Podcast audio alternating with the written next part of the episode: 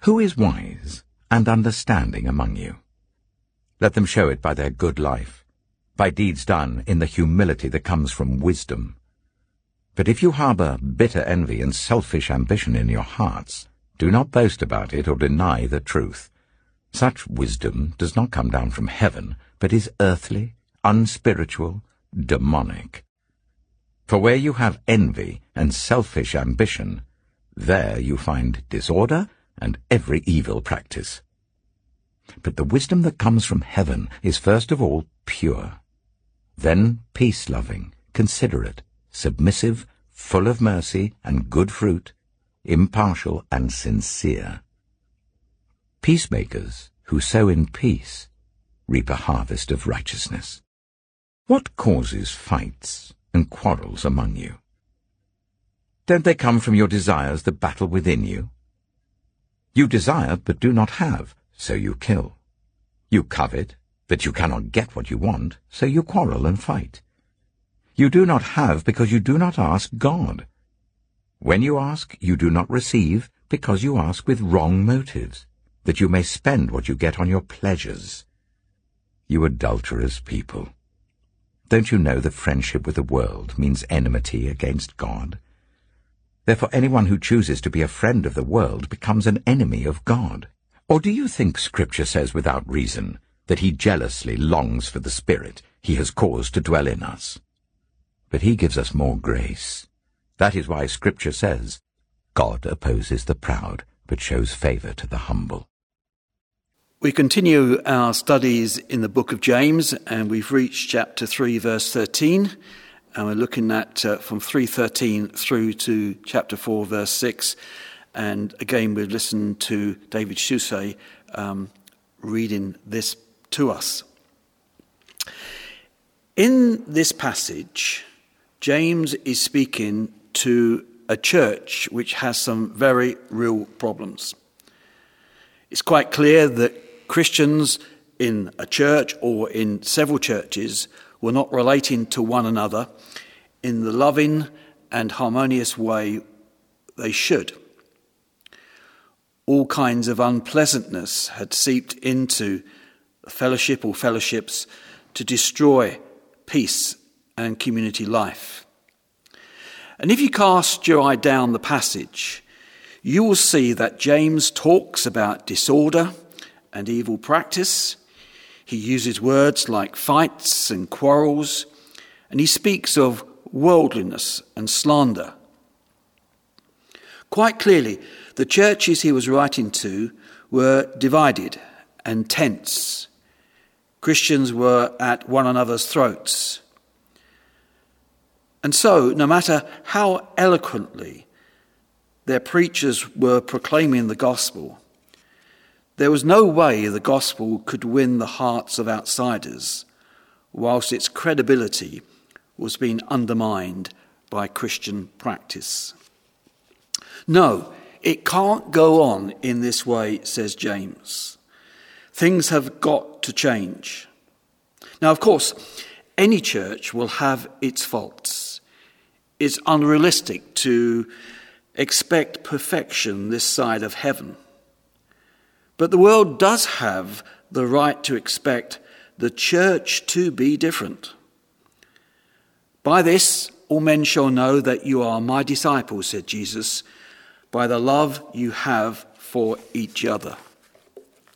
And when that love is absent, it's not the world which is to be blamed for its unbelief. No, it is the church which is to be blamed blamed for its hypocrisy and sham.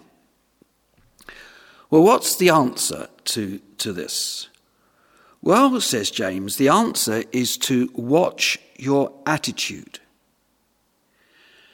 Your attitude is fundamentally evil, worldly, even demonic, which uh, are at, these things are at the root of this discord among you. And these attitudes cannot be allowed to continue, says James. They are wreaking havoc. havoc. A beautiful Christ deserves a beautiful church. And a church can only display that kind of moral beauty when it demonstrates amongst its members the kind of Christ like behavior which is appropriate for those who call themselves the body of Christ. So, watch your attitude. As is always the case with the letter of James, the style in these verses is proverbial. The logical links between one statement and the next are not always very clear. So there are problems in, interpreting these verses. But I, I think there's no doubt the underlying themes that James is addressing. There's no doubt about the, the basic structure of the exhortation he's giving. And so we'll divide the passage into two. We'll look at chapter 3, verses 13 to 18, where it seems to me that James is saying, Watch your attitude to what you know, or watch your attitude to your brains. And then, secondly, in chapter 4, verses 1 to 4, I think he's saying, Watch your attitude to your desires.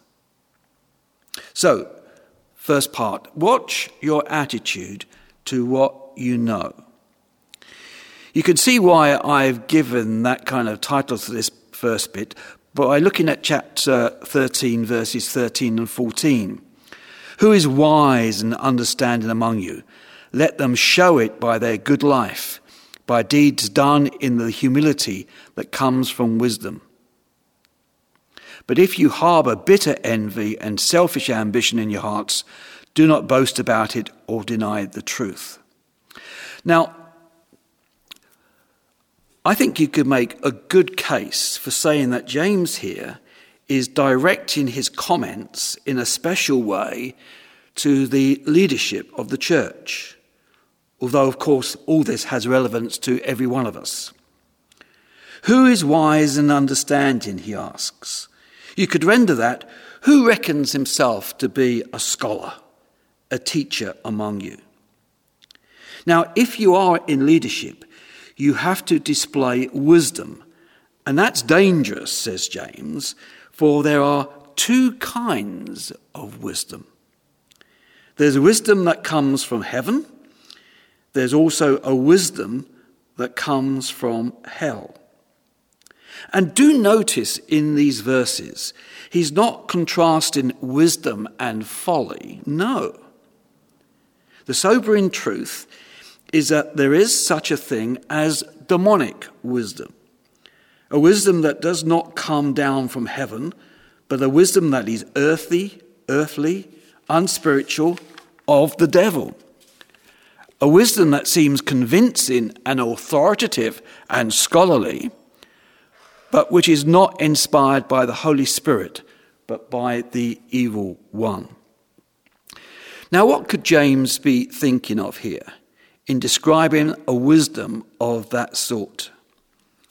Could it be the elitist philosophical wisdom of Athens that Paul confronted, encountered? Could it be the occult kind of knowledge that made the mystery religions of that time so popular in the ancient world?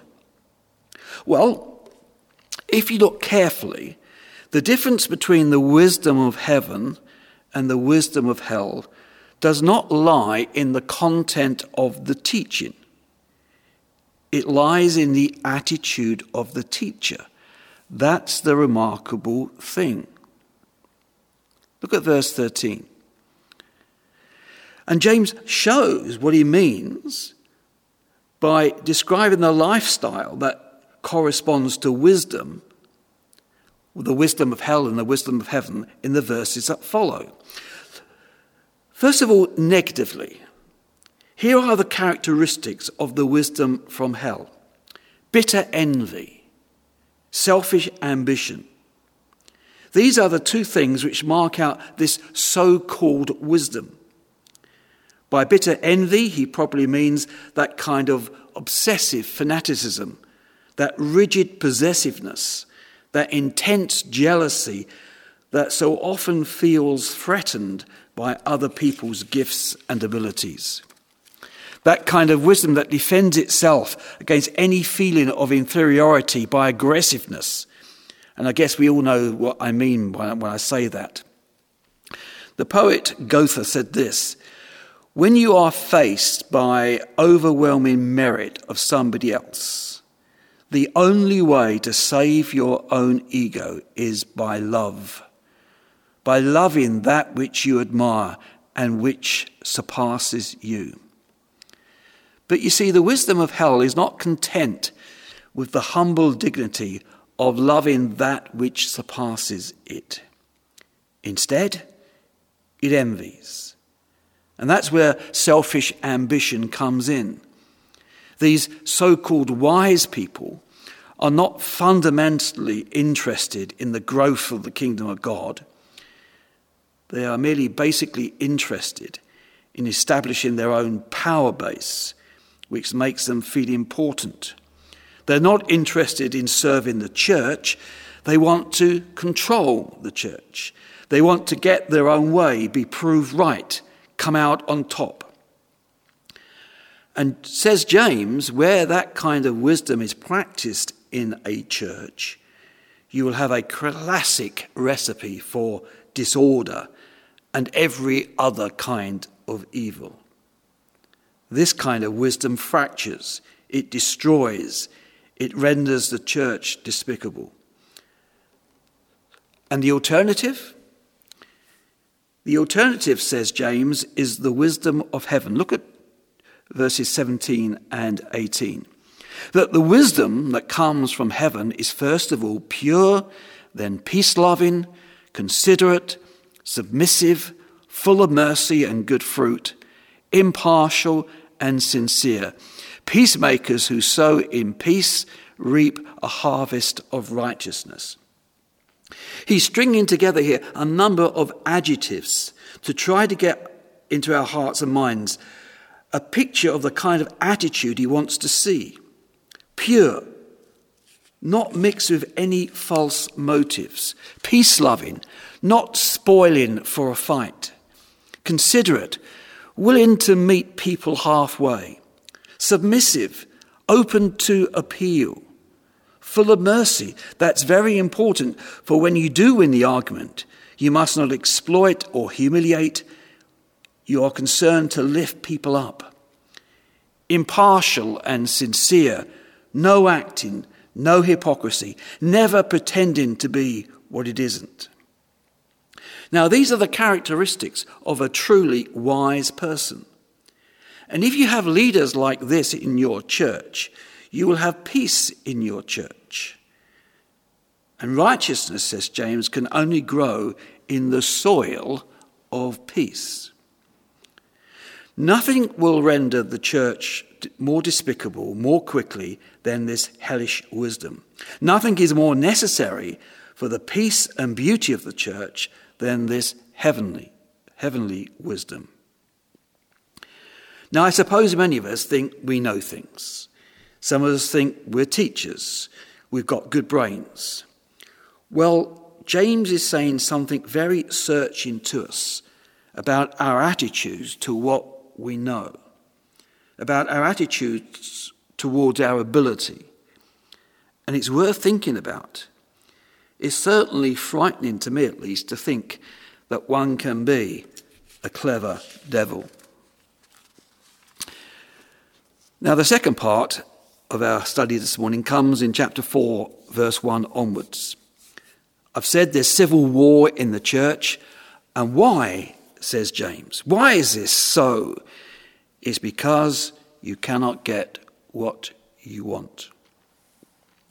And once again, for all of us, we don't have much difficulty in identifying with what James is talking about here. All of us have our own ideas about what should be going on in the church. All of us have our own preferences. All of us have our own ambitions. We all know which way we'd like things to go. We all know how we'd like things to be to make us more comfortable and happy with what's going on. The trouble comes when we don't all share the same opinions, the same, the same vision the same preference. That's when the trouble comes. And when things don't go our way, so much depends on how we react, what attitude we adopt to that disappointment of things not going our way. Because such a collision of opinions and preferences and desires in a church among many people can all too easily lead to division, to fighting. We can't have it our way, and therefore we resort to sinful, worldly tactics. We fight, we quarrel, we covet, all because we cannot get what we want. It's very strong language, isn't it? We will stop at nothing to get our selfish desires, no matter if we deprive somebody else, no matter if we hurt somebody else, we're going to get what we want. That's what counts. Long term feuds, quarrels, arguments, verbal fights, those things become the bread and butter of church life when people cannot get what they want and they have wrong attitudes. Now, it's important to realize that those desires are not necessarily bad desires. Maybe a desire for a perfectly good thing. According to our own judgment, we may even think we have the best interests of the church at heart. But it's the way, you see, we go about achieving those desires which is wrong. It is our attitudes. And the right, the right thing to do when things are not going the way you want them is not to fight, but to pray. That's the right remedy for the Christian. When a Christian has a want, a desire that he thinks ought to happen, but it doesn't seem to materialize, well, ask God for it, says James. That's why our corporate prayer meetings and our own individual prayers are so important and critical because it is in prayer that those conflicting ideas and desires find their resolution. You find it not by figuring out, fighting one another, but through an emerging consensus amongst ourselves. If we want what is right, then God will bring it to pass. If he does not, well, says James, look at verse 3. When you ask, you do not receive because you ask with wrong motives that you may spend what you get on your pleasures. There's an important lesson here, I think. Prayer is not magic. Magic is an attempt to get what I want by supernatural means. Prayer is not getting what I want, prayer is getting what God wants. And prayer is the place where my wants dissolve in the face of God's will. And that's what prayer is about. Prayer is surrender to God to request what He wants. And prayer is not about manipulating God to do my will. You see, prayer tests your attitudes. And James says it's possible to ask with wrong motives, not interested in God's purposes being done, but simply in order to get your will being done. That's what verse 3 is all about. And indeed, look at how James regards that kind of attitude verse 4. You adulterous people, don't you know that friendship with the world means enmity against God? Therefore, anyone who chooses to be a friend of the world becomes an enemy of God. James seems to be saying that the attitude which is only interested in my plans and the satisfaction of my desires, that is the essence of the spirit of the world. That's the very selfishness which rebels against God's authority and makes men and women his enemies. And when Christians adopt that sort of attitude, I must get what I want attitude, why? James says it's spiritual adultery. You adulterous people, he says. Now, the church is meant to be the bride of Christ, a submissive, a submissive partner to him, anxious to please him, desiring what he wants. And you see, once any husband or wife gets into their heads that the fulfillment of their own pleasure, their own plans, their own wants is more important than their partner's plans and pleasure or wants, then that partner has the heart of an adulterer or an adulteress. Think about it this way mentally, he or she is already unfaithful to their partner because he or she is no longer thinking in terms of us, but only in terms of me. Well, says James, that attitude won't do. It's worldly. We must be prepared to let Jesus as Lord overrule our desires. Say no. We've got to learn to say no to our desires. And if you find that difficult, maybe you need to look at your attitude and it must change. Often I imagine how churches kind of reacted to a letter like this. For most of these letters would have been read out in the church congregation. And if that's so, imagine, can you imagine this letter being read out? And then I think about, I wonder what happened then. What was their reaction? Let's pray that our reaction may be led by the Spirit of God. Watch your attitude. Amen.